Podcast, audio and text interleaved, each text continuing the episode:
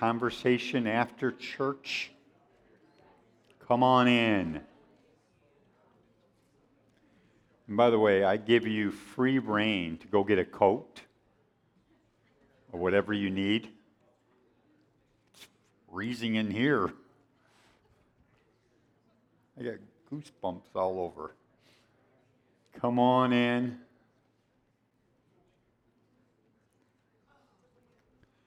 How many of you guys remember how many children were in my family? How many? 13. Um, and I asked you last week, how many of you remember the days when your TV only had three channels? And you had uh, an antenna on your roof, and you maybe, maybe if you were rich, you had an antenna on your roof. Otherwise, you had rabbit ears. Yeah, and you would take aluminum foil and kind of put them at angles. Um, I was the oldest boy that was alive in my family. I had an older brother who died before I came along, but I was the oldest boy. And when I was young, um, one of the big things that caused uh, real upheaval in our family was um, the TV. I had a sister. Uh, some of you maybe have even met her. Her name is Julie. Julie? How many of you think Julie's a sweet girl? You're wrong. You're wrong. Julie, if you ever hear this, I'm going to tell the truth now. Uh, Julie was only three years and nine months older than me, but she thought she was big stuff. And so when it came to the TV, she wanted to watch, get this, get this, she wanted to watch Peyton Place. If there was ever an evil show on TV, it was Peyton Place. I mean, talk about drama. She wanted to watch Peyton Place. I didn't like Peyton Place. I wanted to watch the original Superman, George Reeves. And we would literally get in fistfights over this stuff. Well, you only have one TV and you only have three channels and you've got limited time. Invariably, at some point in the conversation, one or the other of us would come up with this phrase that you see on the screen right now Who died and made you boss? Who put you in charge? And that's kind of what I want to talk to you about today, but I want to approach it from the text in a somewhat different vein, but you'll see how it connects. Uh, I was reading at one point an article in the U.S. News and World Report, and it said this Americans are obsessed with the future we have this desperate need inside to know what's going to happen next. How many of you have already been thinking about where you're going to have lunch today? How many of you are hungry? Okay, you're at least thinking about what you're going to have for lunch. We always want to know what's going to happen. We want to know what's going to happen tomorrow, or next week, or next year, or even a decade from now. We want to know what's going to happen. Um, we get mad if the weatherman can't accurately predict the weather for next month when I'm going to be on vacation because I need to know what to dress like for my vacation. Uh, we employ all different kinds of ways of trying to figure out the future. People use things like uh, the horoscope. They, they look at the horoscope like the horoscope's actually going to tell them something about the future. Uh, they look at the alignment of the planets. They look at tea leaves. Uh, they look at fortune cookies, palm reading, all kinds of things to try to figure out the future. Even sometimes Christians have means. They will use the prophetic to try to predict the future, like it's another trick, just like tea leaves. We read books, we subscribe to uh, magazines, uh, we go to conferences that give us economic indicators. All of it is our attempt to try to control the future, at least our future. It's our desire to be the boss of our life. What, though, should Christians have as their approach to the future. And that's what James is going to be talking to us about. How, by the way, how many of you ever heard of the term humanism? Any of you? Humanism. Many Christians would say they're opposed to humanism. They don't buy into that philosophy. But I think there are a lot of Christians that, without realizing it, are practicing humanists. They live their life like they're in charge of it. I'm the boss. I do what I want. Even though the Bible says you are not your own. Why? Because you've been bought with a price. The price was the blood of Jesus Christ. But we live like it all rests upon us.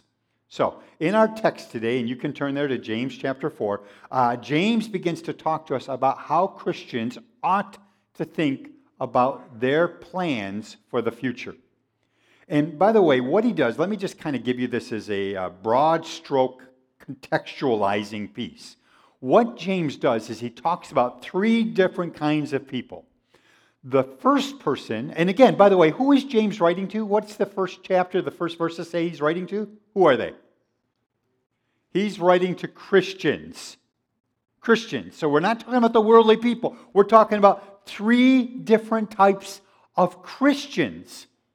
So the first Christian that he's going to write about in this passage is the Christian who lives life like God doesn't matter. He's a Christian, but he can go through whole days without giving a thought to God. Maybe he doesn't even think about God until he gets to church on Sunday. He lives as if his life is his and he can do anything what he wants with it. The second person that James refers to in the text is the person that's a Christian and they talk about God in their plans. They talk about wanting to do things, but they never really do anything. They're full of good intentions, but they never really. They're the people who make commitments that they break all the time. They tell you they will come and help you, and they don't show up.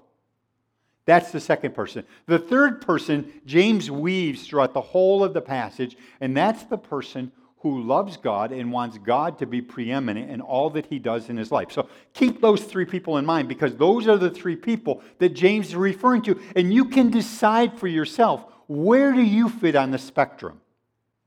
Are you a person who lives your life day by day without giving much thought to God? I mean, Brother Andy just talked about the fact that we think about God every day at our meals, but there's a whole lot of people that don't even give God a thought at their mealtime. They don't say any kind of blessing or anything like that. They give no thought to God at all. They just live their life. And fortunately, they've got some fire insurance that gets them to heaven. And that's about all it is. Or are you the kind of person who you, you mean well? You make all kinds of plans, you make all kinds of commitments, but it just seems like it never even comes together for you. Or are you the person who lives your life fully for God and says, I want God to be involved and in charge of every aspect of my life. Let's look at the text together.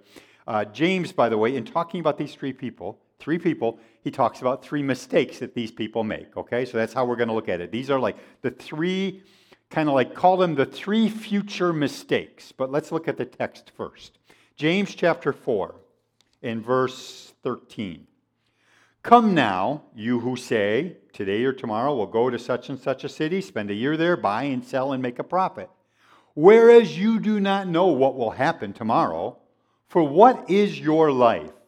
It's even a vapor that appears for a little while and then vanishes away. Instead, you ought to say, If the Lord wills, we shall live and do this or that. But now you boast in your arrogance. All such boasting is evil. Therefore, to him who knows to do good and does not do it, to him it is sin. Now, at the time that James is writing, the Roman Empire was very similar to America at its inception. They were conquering lands right and left, and they needed people to go in and settle on that land. So they would actually give you homesteading rights. They would say, if you will come and you will take possession of this piece of land, we will give it to you and it will be yours forever. And so they found, though, which is really interesting, the Roman Empire found that the Jewish people tended to be very industrious and they tended to succeed at what they would do. And so they actually gave special dispensation to Jewish businessmen to go ahead of them to help to establish stores and banks and industry so that when you moved into the area, you would have stuff that you could do that could help to provide for your family. So that's kind of the larger context. They were giving opportunities for people to take the land. So what James does is he picks up on that concept and he talks about two Jewish businessmen who were given this opportunity from the Roman government, and they're going to make some decisions. And he drops us right into the middle of the conversation they're having. Now, these two Jewish businessmen were like well known in their area. One actually graduated with an MBA from Tel Aviv University, and the other one was the CFO of Bethlehem Steel Company. So that's kind of who we're dealing with. We're talking about two prominent businessmen, and they have both just finished their Leader in Me mentorship program. And so they're ready to go and take possession of the land. They're ready to go in and to begin to spread commerce all over the place. And James drops us into the middle of a conversation. So here's these two businessmen. They're sitting at a table. They get out their uh, uh, Google Maps and they're looking at it and they're all ready to go. Where are we going to go? What are we going to do? And here is their plan. Look at it. It's in verse 13. Look at their plan. Today or tomorrow, we will go to such and such a city, spend a year there, buy and sell, and make a profit. What's wrong with that? That, that sounds like a good plan. I mean, people make plans every day. These are just a couple of entrepreneurs who are going after it. They have detailed their plan. They have planned it all out. Look, look at it with me. In fact, can you put that text back up there? Just the, the first verse, right there. Look at that verse. Now, follow along with me. When are they going to do it? Today or tomorrow. Where are they going to go? Such and such a city, you know, Carthage or Alexandria. They're putting, you know, pins in the map. They figure it out. Okay, so they've got when, where, um, how long will they be there? Spend a year there. What's their business plan? Buy and sell. They're going to have trade. They're going to have commerce. And why do they want to do it? Make profit. Is that not a good business plan? They've got everything down there. They know what they're going to do, they know where they're going to go, they know, they know it, the whole thing. They got all the bases covered. The one problem is they made a mistake. And that's the first point that James makes. Number one, they planned without God. If you read that text again, there's not one point in time in which they mention God in their business plan. They knew what they wanted, they knew how to get there, but they never acknowledged God. And these are Christian people now. Yes, they're Jewish, but they've come to Christ because he's writing to Christians. These are Christians who never acknowledged God once in their business plan. Now, please don't misunderstand this point. God is not opposed to planning. In fact, Jesus himself said in Luke 14 28, No man goes out to build a house without first, first considering or planning how much it's going to cost. The Bible is full of scriptures about planning. Proverbs says over and over again if I don't plan, I'm a fool. Today we would say it like this a failure to plan is a plan to fail. That's what Proverbs says. So God and the Bible is not opposed to us making plans. In fact, Paul himself makes plans. Let, let me just read just a few of these, just real quick. Just follow along and see how Paul talks when he's talking to people about his plans. In Acts 18:21, he's getting ready to leave the elders of Ephesus. So he's at a church in Ephesus, which is a major city in the Roman Empire. He's about to leave, and he says this I must by all means keep this coming feast in Jerusalem, which is itself a plan. I'm going to go to Jerusalem to keep the feast but I will return to you, God willing. That's how Paul approaches it. In 1 Corinthians 4:19 he says, "I will come to you shortly if the Lord wills." In 1 Corinthians 16:7, he says, I, I don't want to see you now on the way. In other words, I'm passing through. I don't have time right now, but I hope to come back and stay with you a while if the Lord permits.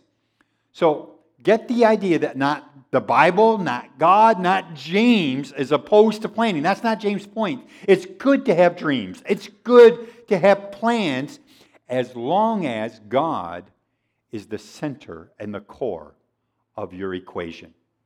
If He's not, you become a fool. because you're planning without God. There's nothing wrong with what these businessmen did. It's what they didn't do that was wrong. They didn't plan God into their thinking at all. That's what James is talking about. You can be a believer and forget about God all day long. You can wake up in the morning, your feet hit the ground, and you're going full tilt, and you're not giving God one thought throughout your day. And James is talking about people who live just like that. God becomes for you a Sunday go to meeting God, not an everyday all the way God. That's how you live your life. Uh, a lot of people love the Lord, but when it comes to planning, they are practical atheists. They live like there is no God. I mean, it's sad when we meet somebody who says, I'm an atheist, I don't believe in God. I think it's even more sad when we meet a Christian who lives their life like there is no God. I've had people come to me over the years. Uh, I've been a pastor here for a while now. And I've had people, different people, come and say, Pastor, I've got great news. We're going to move to. Where's a place to move to that's nice, that's warm? Florida. Thank you. Charleston. Charleston? Yeah, that's good. Okay, I'll pick that. We're going to move to Charleston. I said, Really? Well, tell me about it. What's going on? Well, I got offered this position in Charleston and it pays $85,000 to start. Here in Wyoming County, I'm only making 40,000. And besides that, we get really depressed up here during the winter. So we think the sun and the warmth is really going to help us. We're really excited about it. And by the way, Pastor, do you know any good churches in Charleston? And they say that just to make me feel better about their decision. And so I'll usually say to them, that, that's, a, that's amazing. Um, have you prayed about it? And they'll look at you like you've got three heads. What do you mean? Pray about it. I've already said I'm going to get this, I'm going to be making double the money. And I'm going to be happier. Why should I not do that? Is God opposed to you making money? No. Is God opposed to you preferring warmth? No. Is God opposed to the sunshine? No. But what I think God is opposed to is you living your life arrogantly, like you're in charge. Like every decision you make, all that matters is what's going to make you happy, not what is His will, what's going to help you fulfill His will. Um, we seem to forget so easily that only God really knows what's best for our lives, what's going to work the best for us. You could move to Charleston and you could make $85,000 a year and you could build yourself a brand new, beautiful house that you're living in, and then Hurricane Delilah comes through, and your house is torn to shreds. That job that you moved down to Charleston for suddenly dries up and you've got no work at all. Your kids begin to run wild and your marriage breaks up. All because you were pursuing a dream and a vision that wasn't God's heart and mind for you. When you make your plans, do you consider God in your plans at all? Only God knows what's best for us. Um, you say, I believe in God. But does God have a say in your daily decisions? And I'm asking you honestly, when you think about your days, do you give consideration to what God would want of you? What does God want of you today? What, what, what adventure would God want to take you on today that might be different than what your normal is? Do you give thought to what God would ask of you? Does that mean you should get up and pray about whether you should go to work or not? No, that's not what I mean. I think you should have prayed before you took the job. Is that the job God wants? Because once God says, yes, that's a job, you know that God has already told you you ought to be faithful. But in doing the job, are there other things that God would want you to be aware of, including your coworkers and their need for encouragement or help, or perhaps even some word from God to them? I've had people say to me, I've had Christians in this church say to me, I don't believe in mixing God in business. Well, if God is not a part of your business, you're in the wrong business. God needs to be involved with all that you do. So, what's the solution? Every single problem, every mistake, James gives a solution. The solution he gives in verse 15. He says, Instead, you ought to say, If the Lord wills, we shall live and do this or that. The starting point in facing your future wisely is God, what do you want me to do? When do you want me to do it? Where do you want me to do it? How do you want me to do it? James says you should preface what you say with, if the Lord wills. You know, and I know that saying that can become a cliche, kind of like knocking on wood, or uh, what's another one? I can't think of one. There's got to be another one like that. You treat it like it's a superstition. It's like you're sitting down at a restaurant and the waiter comes up and says, uh, What can I get you? You say, Well, I'd like some chicken, if the Lord wills. You, can get crazy dumb about this stuff. I don't think that's what James means at all. I think what James means are you actually considering God in your decisions? Are you praying about it? Years ago, probably some of you here would remember this. You're, you're far enough mature that you would. Um, when you would write a letter, you would write a letter to somebody, you would, at the bottom, you would sign your name, and then you would put a comma, and right next to your name, you would write two letters. Do you guys remember what they were? No. DV. DV. Do you guys remember this or not?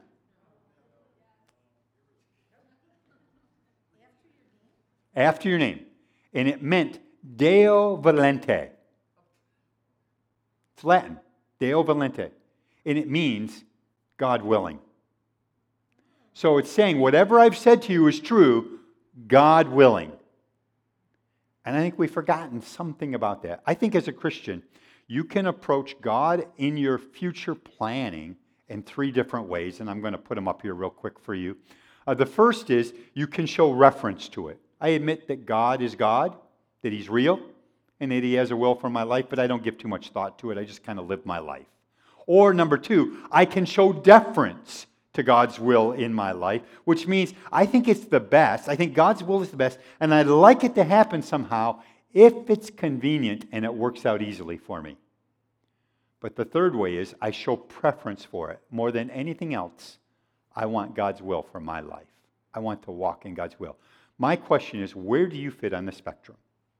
As a Christian, are you referencing it? Or do you show deference to it? Or do you perhaps even show preference? James says the biggest mistake we make when we talk about future planning is to plan without God in the equation. And that's more than just saying, God, would you bless my plans? It's saying, God, what would you like? The second mistake that James tells us about is presuming about tomorrow, taking tomorrow for granted, assuming I even have tomorrow. He says it in verse 14 and 16. He says, You do not know what will happen tomorrow, for what is your life? It's even a vapor that appears for a little time and then vanishes away. But now you boast in your arrogance. All such boasting is evil. He gives us two reasons for why presuming about tomorrow is a bad idea. Number one, life is unpredictable. He says, You do not know. Uh, you guys know, you've been around us long enough to know that about um, five years ago, Karen and I set out on a plan to get healthier lose some weight, get in shape. We never would have guessed five years ago that we would be where we're at now. Karen struggling with her knee, constant pain, can barely work out anymore. We never would have imagined 10 years ago that we would have her mother of 95 years living with us and having to take care of her with all of her confusion. You don't know what tomorrow is. Tomorrow is not a given. Things change. Life can be fickle. Some of you who have uh, maybe been self employed or work on commission, you know that from day to day, it can be feast or famine. One day you have so much work you don't know what to do with it. The next day, there's nothing. And that's kind of what James is referring to. Life is unpredictable. But the second thing he says is life is brief. He says, Your life is even a vapor. That word vapor in the Greek is the Greek word atmos, from which we get our word atmosphere. He says, Your life is like the morning fog that was out on the field last week. It's there, it's real, but by noontime it burns off. Your life is brief at best.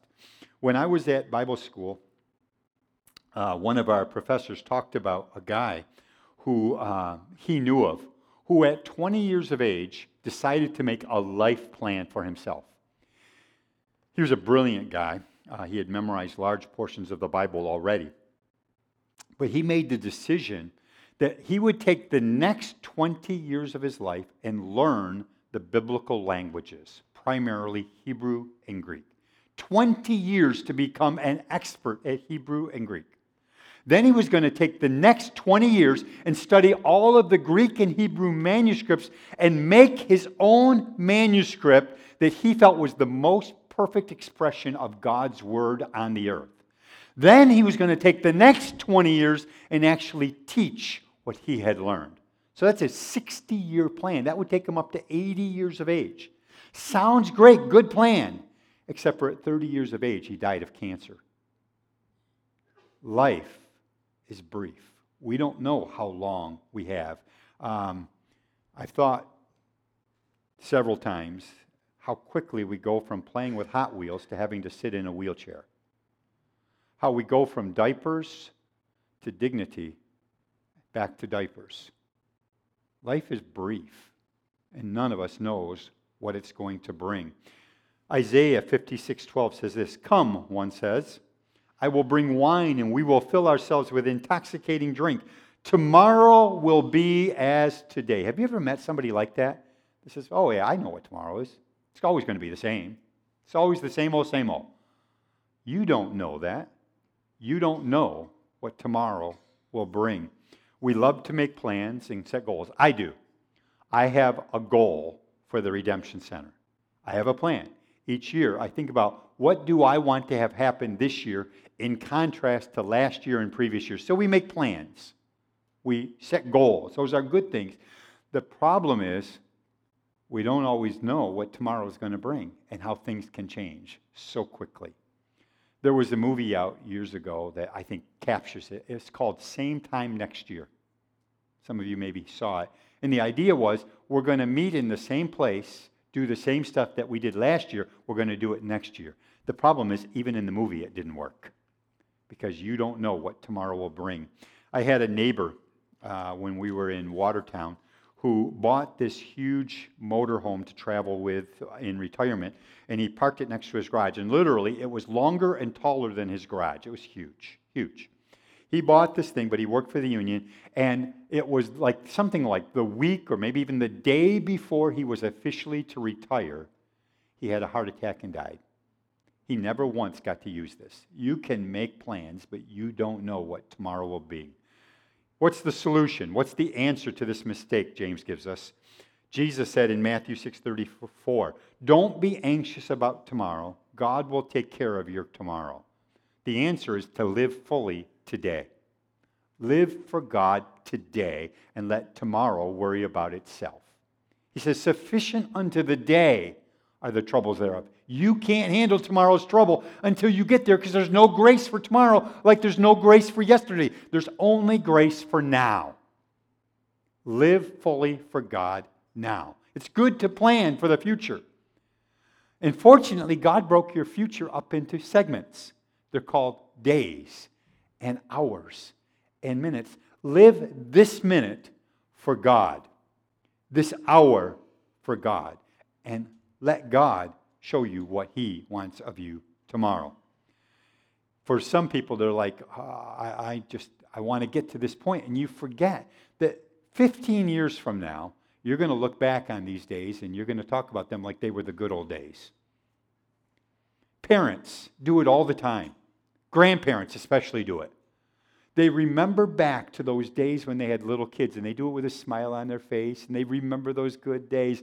But when you were living those days, they didn't feel all that good. You were tired all the time. You were sick to death of diapers. I can remember when Karen and I had John and Jeremy, and we're living in this little house in Sterling, New York, and we're paying so much for diapers, it was breaking our grocery budget.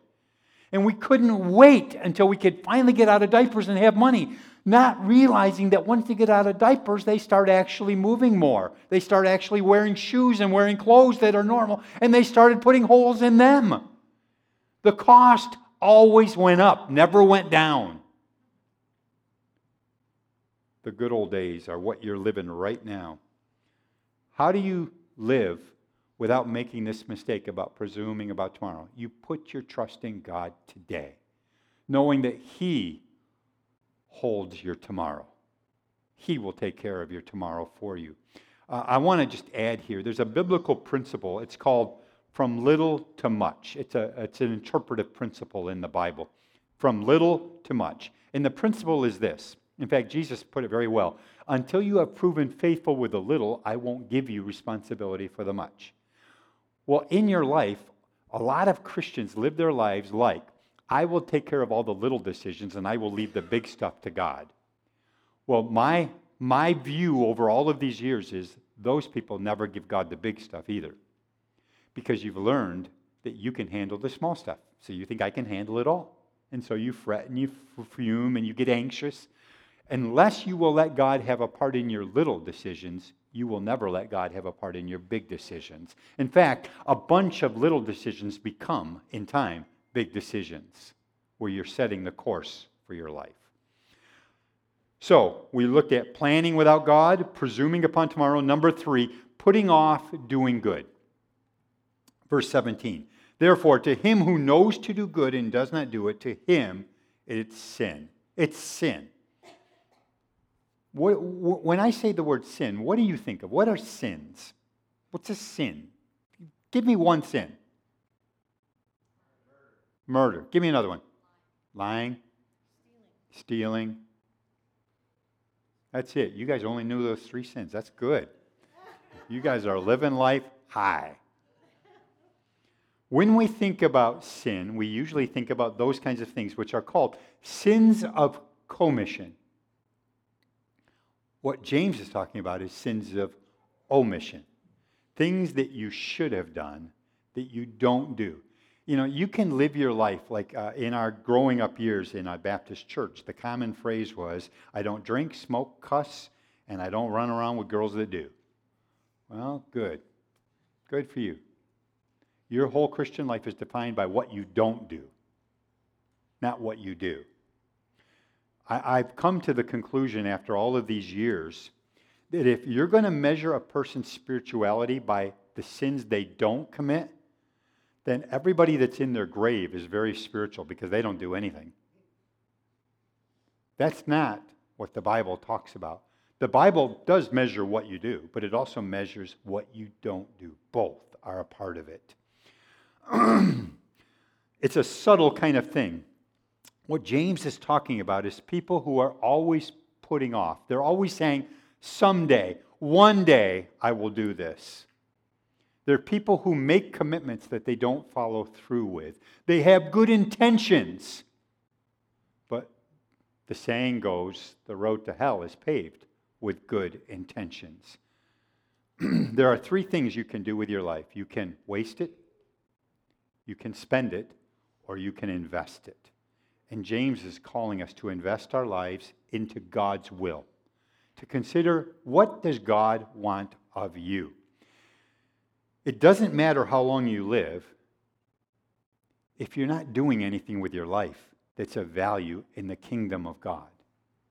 You can have all kinds of plans, all kinds of goals that you have set, but are those goals that God has established for you? Are they plans that God wants to give to you to prosper your life and to prosper the kingdom of God? You don't know how long you're going to live. That doesn't mean you should lay in bed at night and get all morbid, thinking about when I'm going to die. But the truth is, you're going to die. I'm going to die. We were all born dying. That's the biblical truth.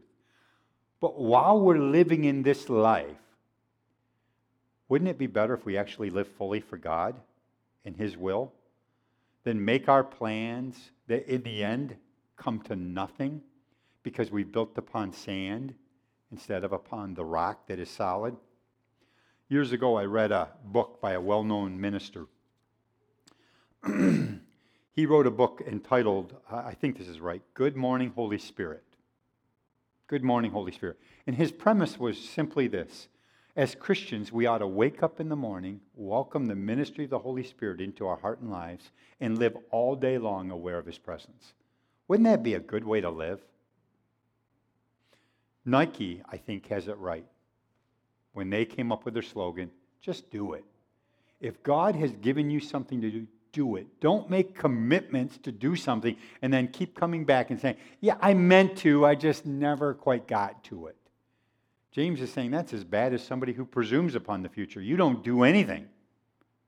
We need to allow the will of God. And instead of having to wait for special conventions or Camp Judah or some other special event, you can actually walk with God every single day of your life, aware of His presence. Would you stand with me?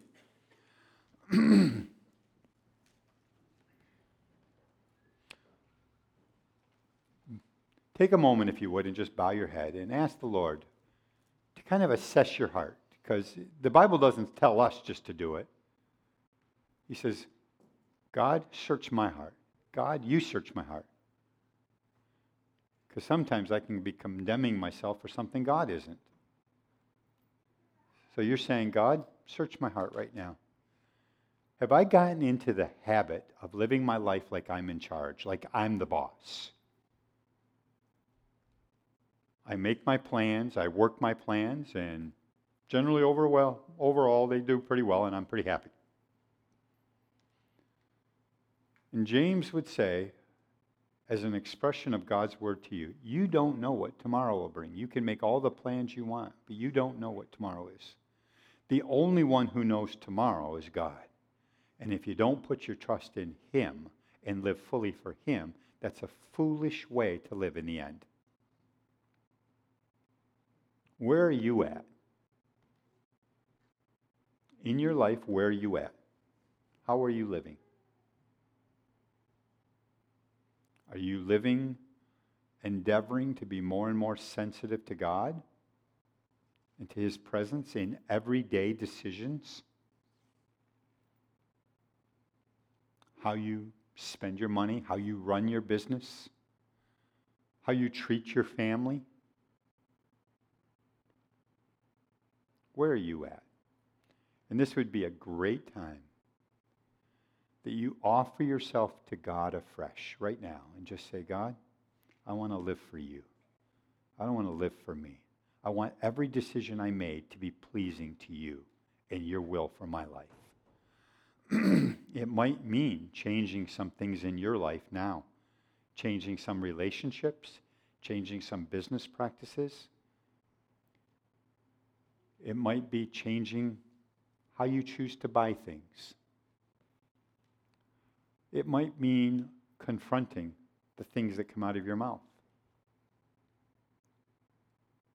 or the things that go in to your mind, what you read and what you view.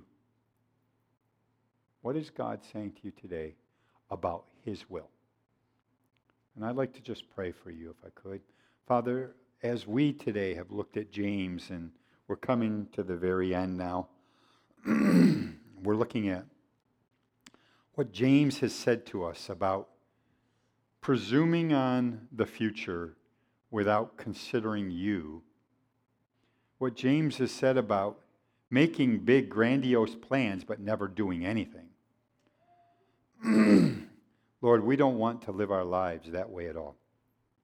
We want to live our lives first and foremost grounded upon you that when we said, Yes, Lord, it meant for the rest of our lives, every day and every moment of the day is yours, God. I am yours. I'm your son, I'm your daughter, I'm your servant.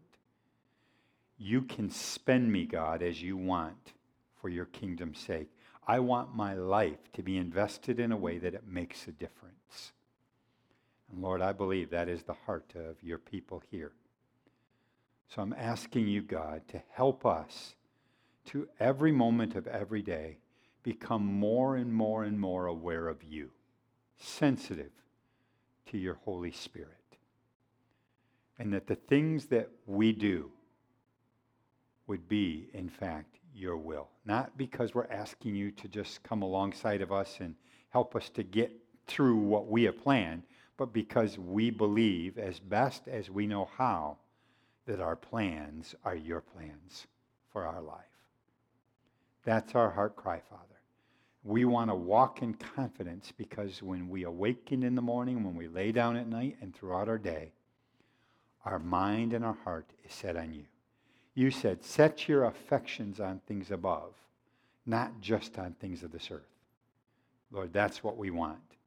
We want not just the treasure laid up in heaven, we want the treasure of knowing the pleasure of your presence here. That's our cry, and that's our commitment today, Father. Help us to walk this way every day. We pray in the name of Christ. Amen.